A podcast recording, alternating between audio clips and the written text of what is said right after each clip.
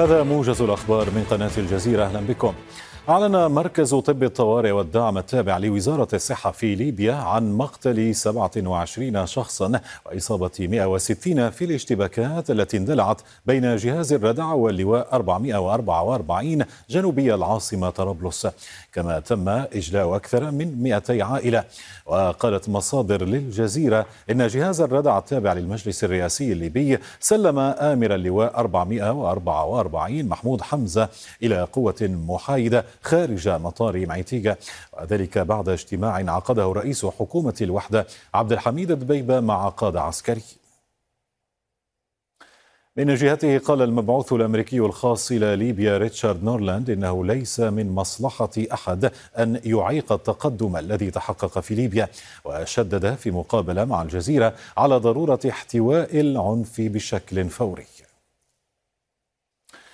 في السودان طرح نائب رئيس مجلس السيادة الانتقالي مالك عجار خريطة طريق تقوم على وقف فوري للقتال وتدشين حوار شامل يؤسس لمرحلة انتقالية. وأضاف عجار أن الدعم السريع يجب أن يعي أنه لا وجود لجيشين في دولة واحدة. من جانبه قال المستشار السياسي لقائد قوات الدعم السريع يوسف عزت في مقابلة مع الجزيرة إن قوات الدعم لا تعترف بسلطة عجاره وأكد عزت التزام الدعم السريع بمنبر جدة والمبادرة الأمريكية السعودية.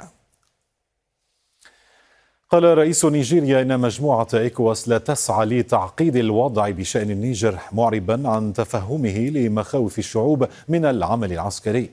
هذا ونقلت وكالة الصحافة الفرنسية عن مصادر عسكرية وسياسية أن رؤساء أركان دول إيكواس سيجتمعون يوم الخميس والجمعة في العاصمة الغانية أكرا لبحث الوضع في النيجر.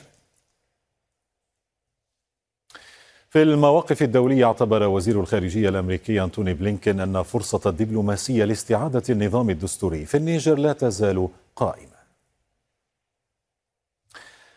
هذا وأعلن الكرملين أن الرئيس الروسي أكد خلال اتصال هاتفي مع الرئيس الانتقالي لدولة مالي على أهمية التسوية السلمية للوضع في النيجر.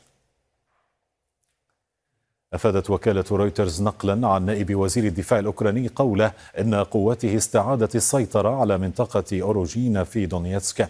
من جانبها قالت قيادة القوات الجوية الأوكرانية إنها أسقطت 13 مسيرة روسية في مقاطعتي أوديسا وميكولايف الليلة الماضية.